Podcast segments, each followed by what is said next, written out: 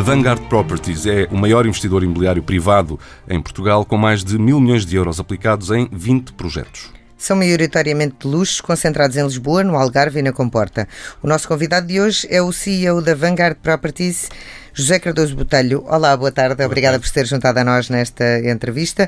Uh, a Vanguard soma 19, quase 20 projetos de, de investimento em Portugal, na ordem de 1,247 uh, 247 mil milhões de euros. Por que esta aposta em, em Portugal? Bom, isto começou por, uma, por um mero acaso. Uh, em 2015 a família Berda vinha a Lisboa para férias, aliás, à Comporta. estiveram uma semana na Comporta, o filho Roland gostou muito da Comporta e eles têm um grupo bastante importante na, Suíça e veio, veio e durante na comporta começou a ver que Portugal estava com um movimento muito interessante e muitos estrangeiros cada vez mais a vir para Portugal e ele disse, bom uh, uh, nós estamos a pensar arranjar um segundo, uma segunda Suíça uh, e porque não Portugal. E então, uh, no mês de setembro, decidiu fazer uma visita a Lisboa e no caminho do aeroporto encontrou-se com uma pessoa que é, nossa, é era amigo comum e disse: Moço, vais a Lisboa, tens que conhecer o José. Assim foi, conhecemos.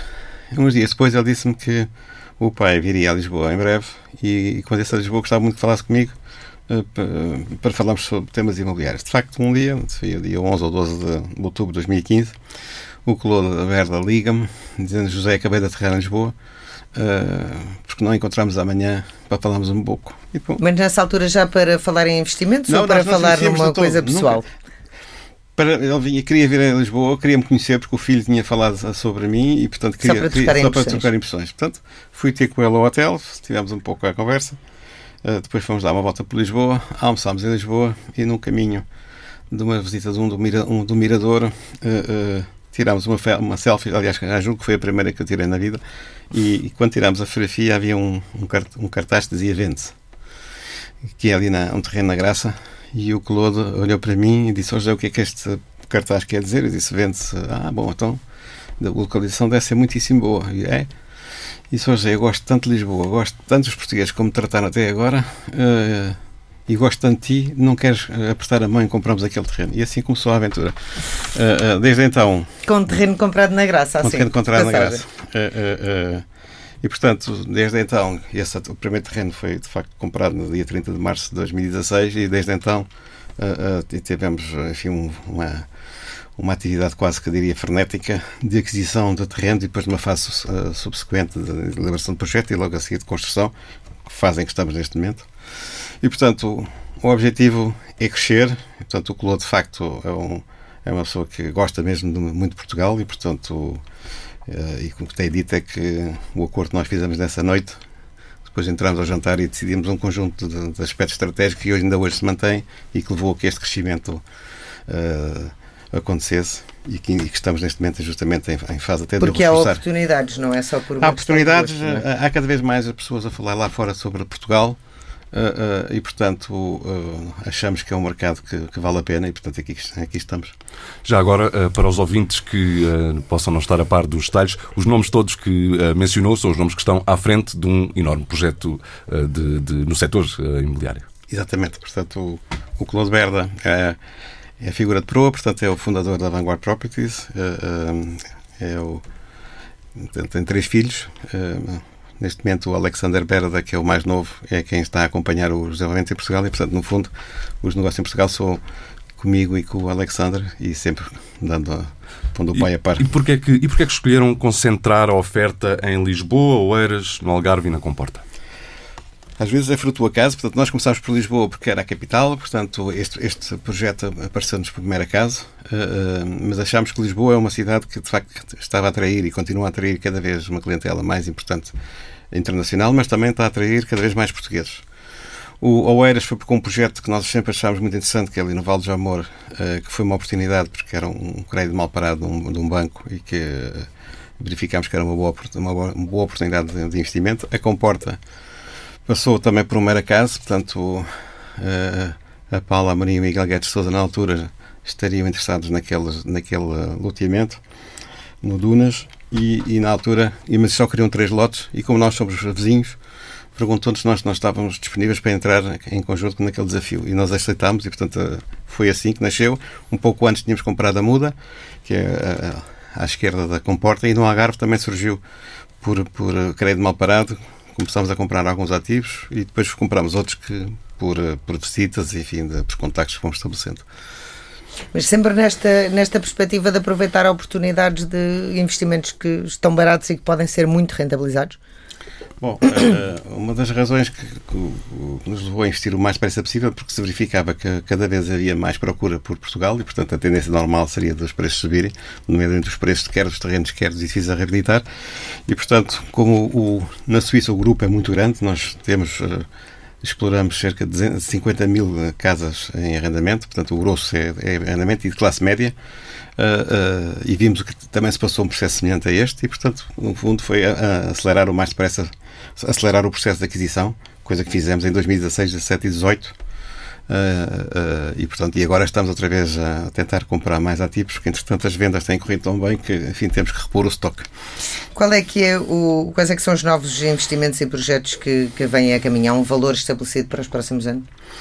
Bom na, uh, o grupo é um grupo com muita liquidez e gera muita liquidez nomeadamente na Suíça e agora também já em Portugal nós não temos um valor pré-definido olhamos para todas as oportunidades que, que, que, nos parecem interessantes. Neste momento estamos a olhar para várias e, portanto, neste momento o pacote de projetos que estamos a olhar ronda cerca de 500 milhões de euros. 500 milhões de euros a que prazo? Imediatamente, estamos a tentar fechar isso até o final do ano. De 2021? Uh, sim. Não sei se vamos conseguir ou não, não é por nós, não é por. Não, se não conseguimos, não é porque não, não, não queremos, é porque pode o vendedor não querer vender ou não querer vender a nós, mas veremos. Mas enfim, a, a perspectiva é essa, de acelerar o processo, porque estamos de facto com.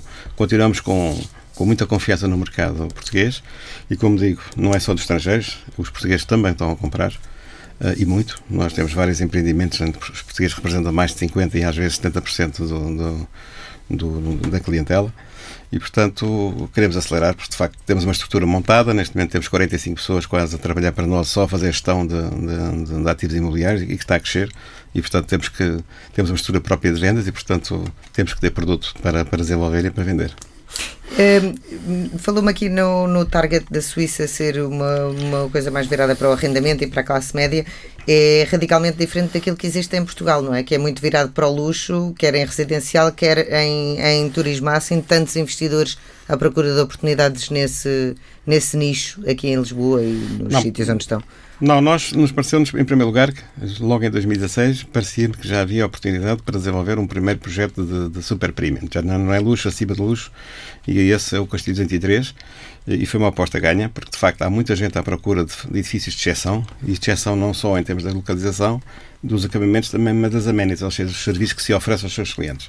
Era uma falha que Lisboa tinha. Tinha, claramente. Mas havia procura e, e verifica-se que nós, em todos os edifícios que desenvolvemos, desenvolvemos este conceito de ter um ginásio, um spa, uma piscina, uh, uh, enfim, todo um conjunto de serviços associados que as pessoas de facto prezam. Agora, tem que ter qualidade, não pode ser uh, um ginásio num piso menos dois virado para a parede.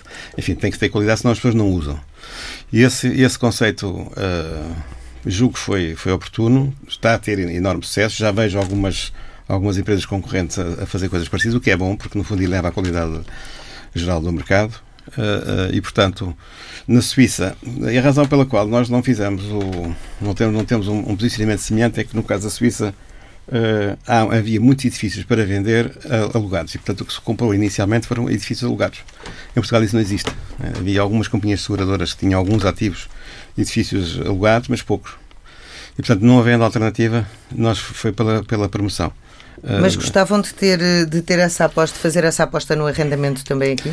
Eh, sim, até porque, como digo, temos muita experiência nessa área. Somos, o, julgo, o terceiro maior eh, grupo na Suíça, na Suíça francófona, de, de, na área da gestão, a seguir ao UBS e ao Credit Suisse.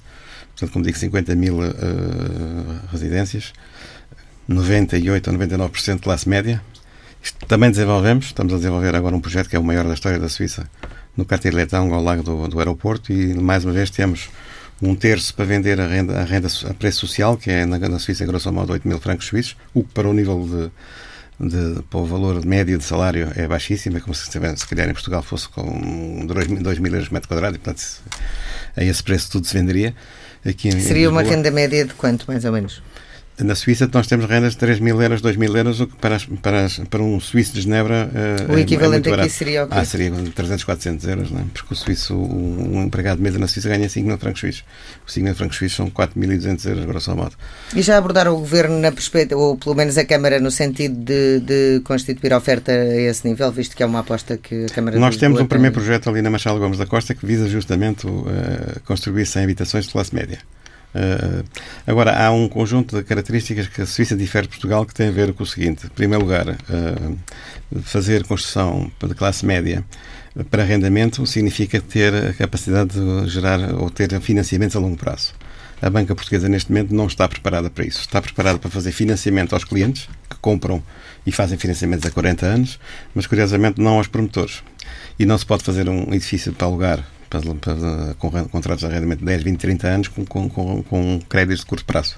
Portanto, temos aqui um desfazamento entre o financiamento a longo prazo e a, e a operação de arrendamento, coisa que na Suíça consegue-se fazer com facilidade e taxas, e taxas de juros muito baixas, neste momento 0,5, 0,6, 0,3 coisa que em Portugal não é possível. Hoje em dia, taxa fixa em Portugal a 30 anos, se conseguir a 30 anos, que é raro, vai conseguir a 13%, que é 3%, o que é muito caro.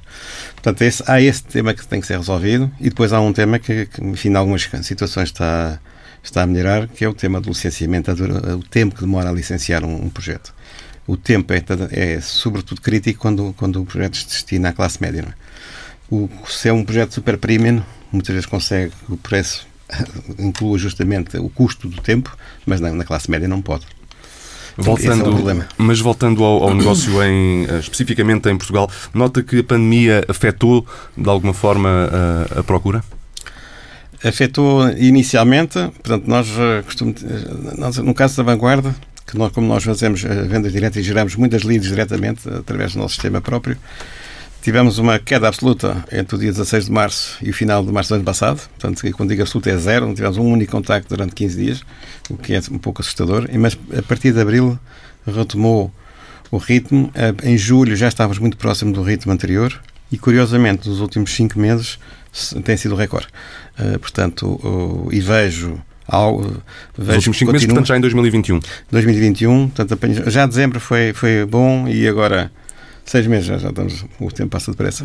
Portanto, dezembro já tinha sido bastante bom e tem vindo a acelerar. E o que vejo hoje é cada vez mais pessoas, mais estrangeiros, os nomados a chegar, eh, pessoas que dão particular importância a um tema que se calhar para nós é um dado adquirido, mas para muitos não é, que é a segurança. Uh, e isso que parece-me que Portugal, se souber jogar bem as suas cartas, tem aqui um, um fator fantástico de diferenciação que é de facto a segurança. Mas comparando o uh, perfil padrão, vamos dizer assim, uh, do cliente de, de, junho de 2021 com o de fevereiro, talvez, de 2020, há alguma diferença ou ah, nós começámos a, começámos a ter clientes, por exemplo, do México, que é a primeira vez, dos Estados Unidos. Nós, eu nunca tinha feito um contrato de, um, promessa com, com um norte-americano, já vamos no, no, no décimo. Uh, estão a aparecer canadianos, estão a começar a aparecer italianos, uh, que era, é um tipo de cliente relativamente pouco comum em Portugal, uh, iranianos, turcos, África do Sul muito, Brasil reforçou, e depois os tradicionais, os franceses, os belgas, etc. E, portanto, há, digamos, está o leque... a proporção de portugueses alterou-se durante a pandemia, no antes e depois? Não, estamos mais ou menos no, no, mesmo, no mesmo nível. Nós temos, em grosso modo, 50% portugueses. E, portanto, andamos, andamos mais ou menos por aí. Só num caso que foi o Castilha que só tivemos um português, mas de resto. E o interesse é focado uh, um pouco por todas as vossas áreas de atuação ou tem algum foco especial, por exemplo, mais Lisboa ou mais Comporta? Verifica-se que há cada vez mais uh, procura pelo campo, ou seja, fora de Lisboa. Fora de Lisboa não, fora dos grandes centros. Uh, isso é de facto interessante. E verifica-se, por exemplo, coisas curiosas, por exemplo, o, o, clientes do Reino Unido para a Comporta, que nunca existiram. o, o inglês sempre esteve muito concentrado no Algarve, ainda agora este fim de semana na Comporta estava cheio de ingleses. Uh, de americanos no Algarve também nunca houve. Uh, já vamos no sétimo, oitavo contrato com norte-americanos. Uh, dos mexicanos em Lisboa, Comporta e no, e no Algarve também é, é novo. E, portanto, está, está, há novas nacionalidades e novos locais que eles estão a descobrir. Brasileiros, tipicamente se dizia que o, São, o cliente de São Paulo está muito focado em Lisboa e o cliente de Rio de Janeiro, eventualmente até pode ir para, para Comporta ou porque gosta de praia, mas agora um pouco de tudo. Portanto, eu acho que há uma certa há uma mistura e é bom, porque de facto há uma, uma, um melting pot muito interessante que está a acontecer neste momento. Há pouco uh, mencionou algumas oportunidades de negócio que Vanguard teve. Um, porque, porque eram imóveis que, que, estavam em crédito mal parado. Uh, julga que essa poderá ser uma tendência que poderá acelerar nos próximos tempos, uh, também em consequência da pandemia, no fundo?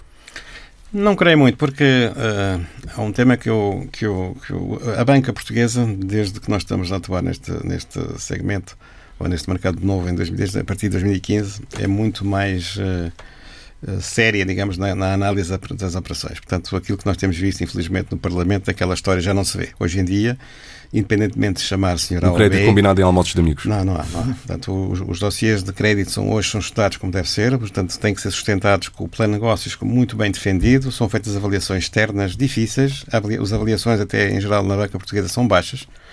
Uh, uh, tem que haver uma equipa de gestão, eles têm que acreditar nas pessoas que vão executar as coisas, olham para quem para qual é a empresa que faz a fiscalização, qual é a empresa que faz a construção, portanto, nada disto é indiferente e, portanto, nada disto se compara com o que se passou no passado. Portanto, por aí não vejo grandes oportunidades a aparecer, porque não vejo, de facto, o crédito mal parado uh, neste tipo de ativos uh, a aparecer. Eh, relativamente à, à, evolução do mercado imobiliário em Portugal, nas, nas áreas onde a Vanguard uh, atua, um, ehm, acha que vai regressar um bocadinho ao perfil que existia antes da, da, da pandemia ou estas alterações que, que vieram, vieram para ficar? Eu julgo que, vão, que vieram para ficar algumas. Portanto, o teletrabalho é, é, algo que tem sido descoberto por muitas empresas, aliás, nós próprios, embora nós tenhamos, desde o primeiro dia, uh, criado uma infraestrutura que as pessoas pudessem trabalhar à distância, até porque muitos deles, por exemplo, os gestores de projetos estão frequentemente fora do escritório, portanto, têm que trabalhar à distância. Uh, uh, hoje em dia se verificou que, aliás, com, com, com eu próprio fiquei surpreendido com o ser capaz de, nós somos capazes de manter uma estrutura a, a, a trabalhar em teletrabalho e foi tudo muito rápido, não é? portanto, de repente, de um dia para o outro, pusemos todas as pessoas a trabalhar em casa e a eficiência manteve-se bastante elevada. E, portanto, eu acredito que vai haver situações mistas em que as pessoas vão trabalhar um, dois, três dias em casa por semana uh, uh, e isso vai haver certamente uma alteração no, no paradigma, por exemplo, dos escritórios. No retalho, cada vez vai, de facto, mais haver mais consumo pela, através da internet. Eu próprio nunca tinha encomendado nada para almoçar nem para jantar e hoje tenho feito isso com muita frequência. Nem compras sequer, uh, aliás, muito poucas. E, portanto, eu acho que isso, hoje verificamos que de facto isto funciona, dá muito jeito e, portanto, eu acho que essa tendência é para ficar. Na... E tudo isso influencia o mercado imobiliário, não é? Porque se as pessoas influencia. não vão para o escritório, não, não é preciso ter o... lojas ali, porque as pessoas não vão passar na Sabe rua. Sabe que foi justamente isso que, quando ela disse há pouco, que à noite, no dia 12 de outubro, estabeleci com o Clodo foi uma coisa muito simples. Foi, nós, o objetivo foi vamos criar uma empresa com uma visão de longo prazo e, portanto, isto significa vamos criar uma empresa de gestão em Portugal com portugueses e hoje somos 43. Uh, uh, vamos, uh, vamos criar uma marca própria para ser conhecida do cliente final e, portanto, vamos ter também uma, uma licença de mediação e vender direto. Uh, e, vamos, e não vamos investir nem em escritórios nem em lojas porque é um segmento que o Claude nunca acreditou e eu tampouco eh, não, não sou grande fã, nem tenho grande experiência. E, portanto, vendo o que se passou com a pandemia, acho que foi uma boa, foi uma boa, uma boa decisão.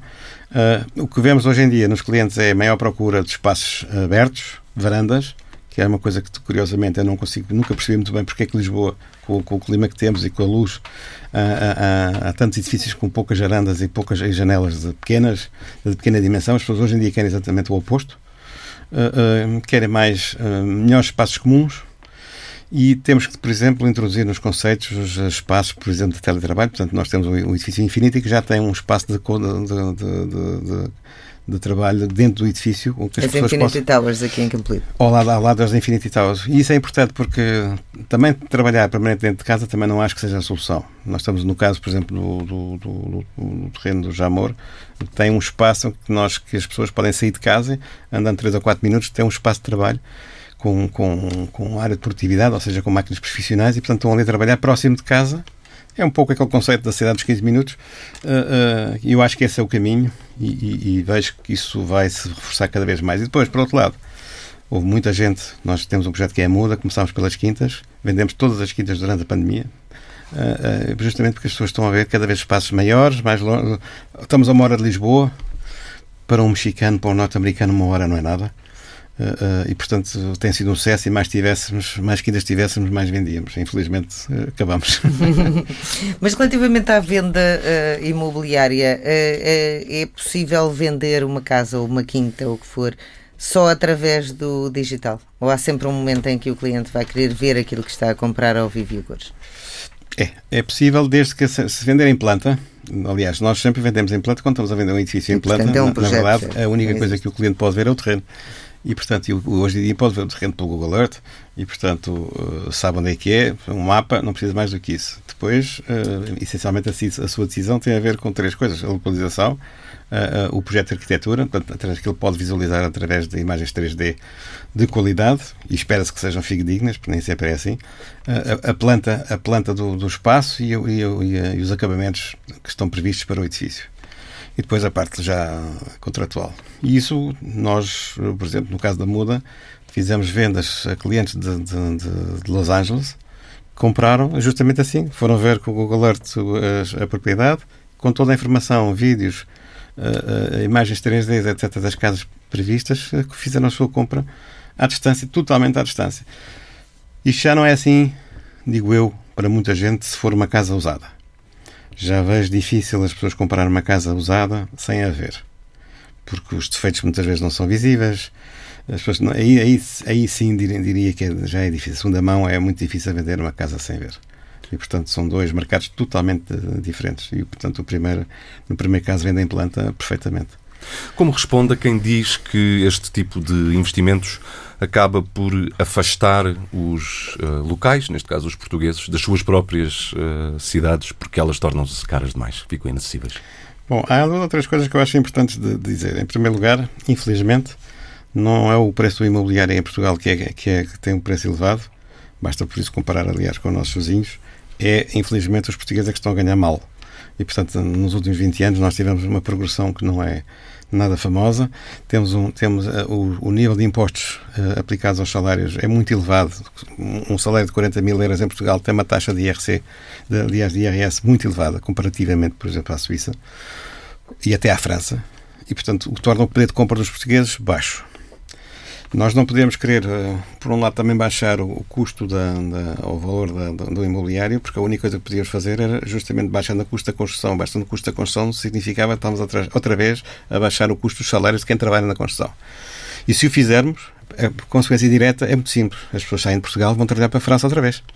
Eh, há muitos países que estão a lançar grandes concursos públicos, no caso, por exemplo, o francês, a Paris, Metro, etc. E, portanto, se nós baixássemos agora de 20 a 22 euros que está a pagar na construção neste momento por hora passar a 10, eles vão-se embora. E, portanto, ficamos sem capacidade de construção nenhuma. Portanto, a, segundo lugar, nós temos é uma, um, também um nível de, de, impostos que se aplica ao imobiliário altíssimo. Uh, hoje em dia, estou convencido, dependendo dos, dos casos, mas uh, eu diria que é quase certo que nós temos qualquer coisa com, num preço de uma casa, 40% são impostos e taxas. E, portanto, se quisermos baixar o custo, também temos que trabalhar nesta matéria, nomeadamente no IVA, eh, que em Espanha, eh, no IVA para a primeira habitação, eh, não, não se paga. O IVA é dedutível e não tem IMT. Só nisto são 30%.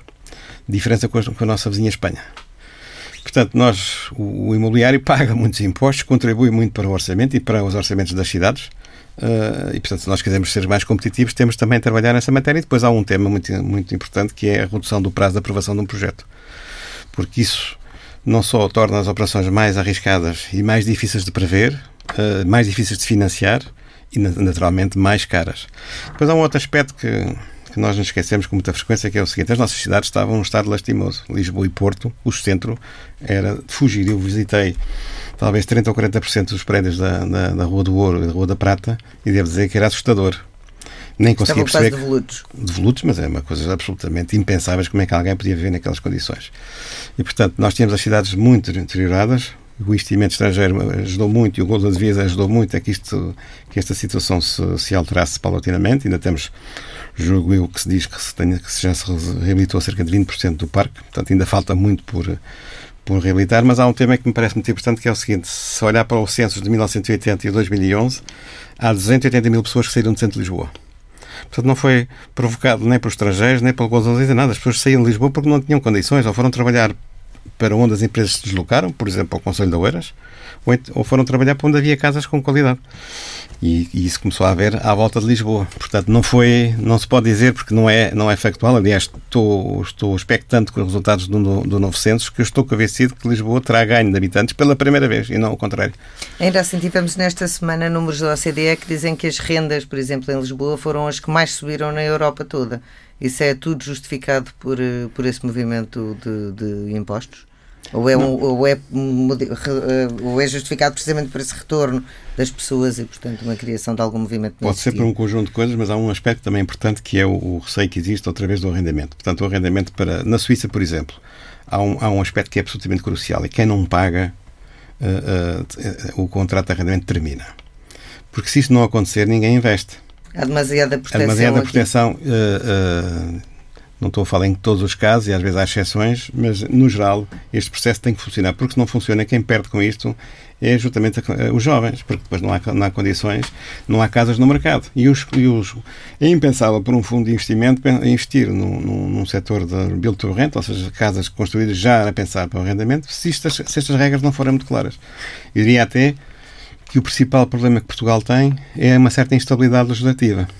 E, portanto, nós não precisamos dos chamados eh, fundos abutres, porque eles estão sempre à procura das oportunidades e não são investidores de longo prazo. Nós é precisamos dos investidores de longo prazo, porque temos falta de capital.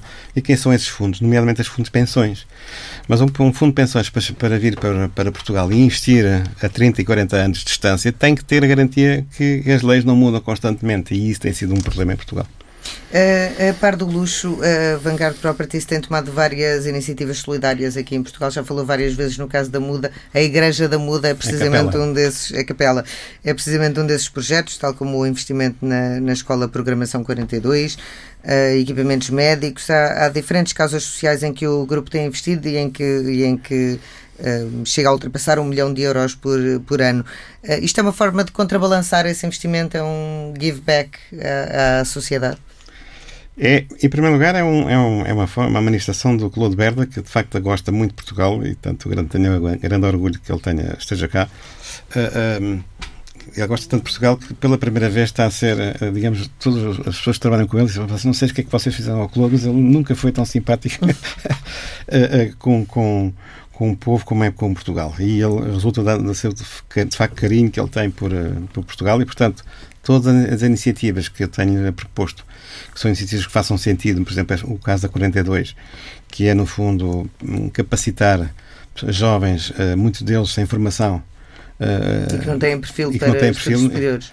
E, mas há, e há, e há situações absolutamente extraordinárias. Há pouco tempo estava a falar com o Pedro Santa Clara e ele dizia um, do, um dos melhores alunos uh, tinha como forma, era, tem como profissão estufador e, tornou e verificou-se que é um programador de exceção.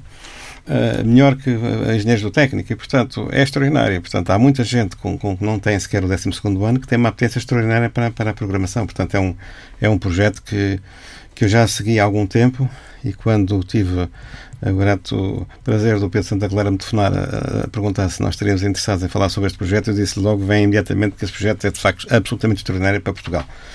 E, portanto, temos sempre e quando há este tipo de oportunidades, o caso do Museu Judaico, uh, que é uma obra que, absolutamente extraordinária, digamos, é a primeira, é, seria a primeira vez que o é a primeira vez que o Daniel Lipskin fará um projeto em Portugal, ainda por cima uma causa que, que, que, que tem todo o mérito, enfim, enfim, e que passa também por aí, porque é para recordar a história dos, a história, que estiveram em é- Portugal é, e o que contribuíram é, para a cultura é, portuguesa. E é, no fundo, o objetivo é, o TICVA, no fundo, é o, o tema do museu, que é a esperança, é um tema muito importante e, de facto, vai ser um, um polo da, da atração, mais um de, da cidade de Lisboa. Uh, outra iniciativa de que já falámos aqui é a Vanguard Stars, que apoia também talentos, mas estes na área do desporto, pessoas que naturalmente se calhar não teriam a oportunidade de investir nisto e, e é sobretudo focado no ténis uh, e organiza uma série de torneios.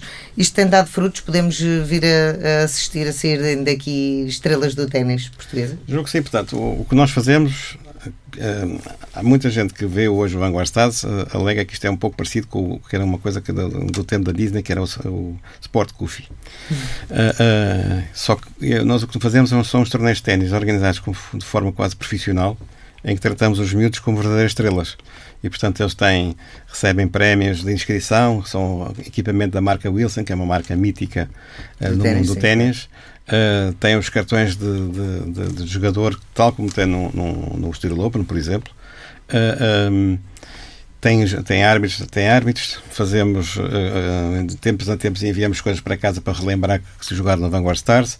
Uh, faz, fazemos entrevistas, eles, a gente faz entrevistas com, com, com um entrevistador profissional, mas também entrevistas com os pais e com os amigos, etc. Fazemos uma coisa extraordinária que é um evento anual que vai ocorrer este ano. Vai ter que, o primeiro que em 2020 não conseguimos fazer por causa da pandemia. Fazemos um, um, um jantar em que convidamos os 36 melhores jogadores e toda a, família, os, os treinadores, portanto, temos, convidamos 300 pessoas para jantar no, numa sala de um hotel e fazemos como uma gala como se, como, como se fosse um profissional. Portanto, vêm pessoas a, a explicar, a falar sobre todos os temas, os jogadores profissionais a fazer o, o sorteio, com música, o jantar uh, muito interessante. Então, ali dois, duas horas e meia, toda a família, uh, todos convidados e com jogadores profissionais que, para os estimular. E, e portanto, isto é totalmente diferente do que se fez alguma vez em Portugal e tem tido um sucesso absolutamente extraordinário. Daí que hoje a Espanha, nós fizemos já torneios em Espanha uh, e em França. Fizemos o torneio em Roland Garros. Julgo que eu que fomos a primeira entidade que fomos permitidos jogar em, em Roland Garros com miúdos. Uh, uh, e hoje já fazemos parte do calendário oficial da França e da Espanha. E, portanto, temos mais de mil miúdos a jogar. Miúdos que não se conheciam de lado nenhum. Portanto, que isso é que é interessante o nível médio do jogador só pode subir se, se jogar com outros miúdos de outras, de outras cidades e de outros países. Portanto, neste momento, frequentemente, nós temos 30, 40 jogadores de Espanha a jogar em Portugal e vice-versa em Espanha. É? E, portanto, é uma iniciativa que muito interessante e que nós tentamos justamente incutir nos miúdos certos determinados valores que são muito importantes para a vida depois do futuro. É? A lealdade, a ética, o esforço, o trabalho, a concentração.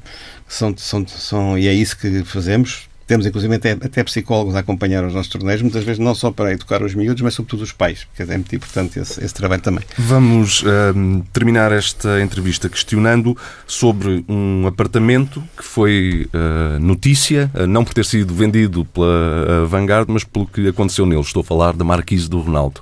Como é que reagiu, presumindo eu que seja apreciador de design e arquitetura, como é que reagiu quando soube da existência daquela construção? Bom, o Castilho de Andrés, digamos, com algum humor, é um edifício que eu, que eu de facto eu gosto muito. Uh, fui eu que liderei essa negociação. Aliás, devo dizer, a pessoa em casa tem a maior dos apreços pessoais e, e profissionais, digamos, do ponto de vista de um atleta de exceção. Gosto muito dele, comportou-se connosco de forma absolutamente fantástica. E aquilo que aconteceu, julgo eu que terá sido um, um lapso do, da pessoa responsável por aquele. Do, do, lado do cliente, pela gestão do processo, que não, que, não, que não fez as coisas bem feitas e que o cliente não tem culpa nenhuma, que não desconhecia em absoluto o que é que estava a passar. E, portanto, o assunto já está a ser devidamente tratado por quem direito. Mas uh, como assim? O cliente, neste caso o Cristiano Ronaldo, não, se, não soube do que se estava a passar? Não, é natural, repara, o, o, o Cristiano é uma pessoa que vem, raramente está, está em Portugal e, portanto, delega numa equipa de pessoas para conduzir as suas, os seus negócios e, neste caso em concreto, as suas obras. Há uma pessoa em causa que lhe terá tratado da execução da obra e que lhe disse, segundo sei, que estava tudo devidamente uh, legalizado e, portanto, tenho que acreditar que é aquilo que eu também faço com os meus, com os meus técnicos. Se me dizem que o processo está aprovado, está aprovado. Não, é? não ponho isso em causa. Portanto, vi com, algum, com alguma graça as, as coisas que foram mas, sendo e é, é questão legal, mas uh, uh, o, o, que está a dizer é que isso está a ser resolvido, ou seja, aquela construção provavelmente vai desaparecer. Bom, tanto quanto sei, portanto, nós acontece, nós enquanto promotor imobiliário, portanto, nós vendemos os apartamentos todos e já os entregamos. Em quase todos. Uh, portanto, já não somos o, somos o promotor, mas não somos o proprietário. A partir daí há uma empresa que faz a, a gestão do condomínio que já entrou em vigor em funções há algum tempo e, portanto, eles é que têm que levar esse processo. Portanto, nós a única coisa que podemos fazer é ajudar a resolver a questão e, tanto quanto eu vi, pelas próprias notícias, a Câmara disse que, que o projeto não estaria uh, aprovado e, portanto, tem que ser agora resolvido uh, por quem de direito.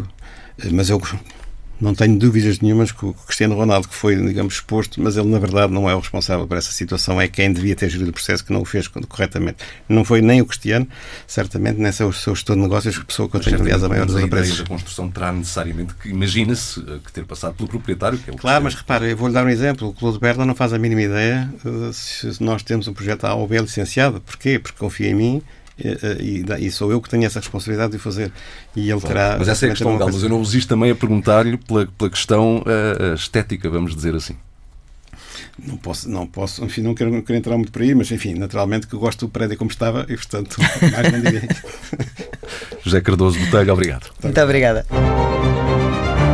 Vamos agora ao comentário habitual de João Duque. Olá, João. Obrigada por se juntar a nós. Um, esta semana, uh, não pelas melhores razões, não é? Temos aqui tristes notícias com o fecho da Via Verde uh, entre o Reino Unido e Portugal, que vai ter consequências desastrosas no, no turismo e na nossa recuperação. Eh, sem dúvida, pela importância que o turismo tem na economia portuguesa e depois, em particular, o turismo britânico. Nós, em 2019, tivemos receitas turísticas da ordem dos 18 mil milhões de euros o que deu um saldo positivo na balança uh, turística de 13 mil milhões, portanto, nós nós importamos, portanto, trazemos muito mais receitas turísticas do que aquelas que pagamos, e, portanto, isso é muito significativo. Mas, só para termos uma ideia, destas receitas turísticas, os britânicos representam 17,8%, quase 18%. Portanto, um quinto das receitas turísticas de estrangeiros que nos visitam vêm do Reino Unido. E, portanto, isto significa que, perdendo esta, eh, esta origem de fundos, eh, nós vamos sentir imenso. Portanto, uma atividade que representa de forma direta 8% do PIB português. Pode digamos, ser pior. Pode são ser logo 2%. Pior. Aqui são 2% do PIB. Quase. Pode ser um verão pior do que o último, porque no último, apesar de tudo, havia, havia abertura. Os ingleses podiam vir para cá. Neste momento, eh, agora o corredor é fechado agora, só daqui a três semanas é que é revisto. É a altura das pessoas marcarem as férias e, portanto, marcarão para outros sítios. Já vai ser difícil, e especialmente com uh, destinos que são concorrentes de Portugal e que estejam abertos. E, portanto, nós, eh, sem este tipo de problemas, e, portanto, nós vamos sofrer imenso. Talvez ainda se consiga fazer qualquer coisa em julho, segunda quinzena de julho e agosto, se as coisas não correrem mal, porque basta, eu estou convencido que basta uma notícia do estilo de Lisboa recua, e, e, nós explodimos uh, completamente com o verão. E, portanto, pode ser um verão que acaba por ser muito, um bocadinho mais complicado que o anterior, se bem que o anterior também britânicos só vieram durante duas ou três semanas, porque abriram e fecharam logo a porta, e, portanto, nesse sentido, não será muito diferente.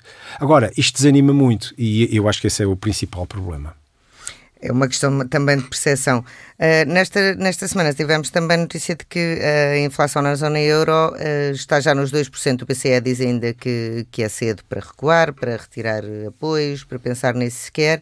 No entanto, é outra, outra notícia preocupante para nós. Uh, é por duas razões. Em primeiro, porque se o Banco Central Europeu, de facto, agir em conformidade com uma subida sustentada da, da taxa de inflação, e repare-se que o objetivo é 2%, mas é ligeiramente abaixo de 2%, um, e já há uh, banqueiros, bancos centrais a pedir que vamos começar já a levantar o pé do acelerador, isto vai ter impacto na política uh, monetária do Banco Central Europeu, que passa por comprar muita dívida emitida pelos Estados e, portanto, nós aí começaremos a ter problemas. Porquê? Porque a nova dívida que emitirmos vamos ter que emitir a taxas mais elevadas.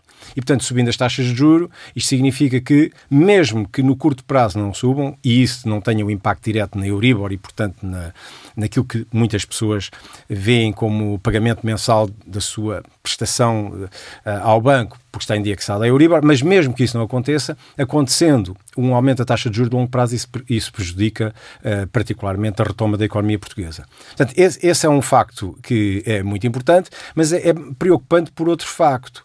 É que em Portugal os nossos preços estão a cair. Na inflação está a começar a subir e a aquecer no centro da Europa, mas não em Portugal. Nós estamos em contraciclo. É verdade. E nós caiu 0,3%, esta última observação, contra os mais 2% na Europa. E, portanto, o que é que isto significa? Depois que as medidas tomadas para a Europa não batem certo connosco. Mas nós não podemos influenciar, porque não valemos quase absolutamente nada neste mecanismo.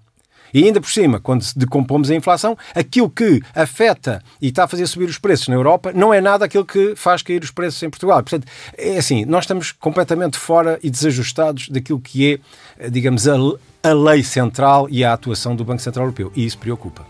E ainda por cima a crescer a um ritmo muito mais uh, lento. Obrigada, João. Até para a semana.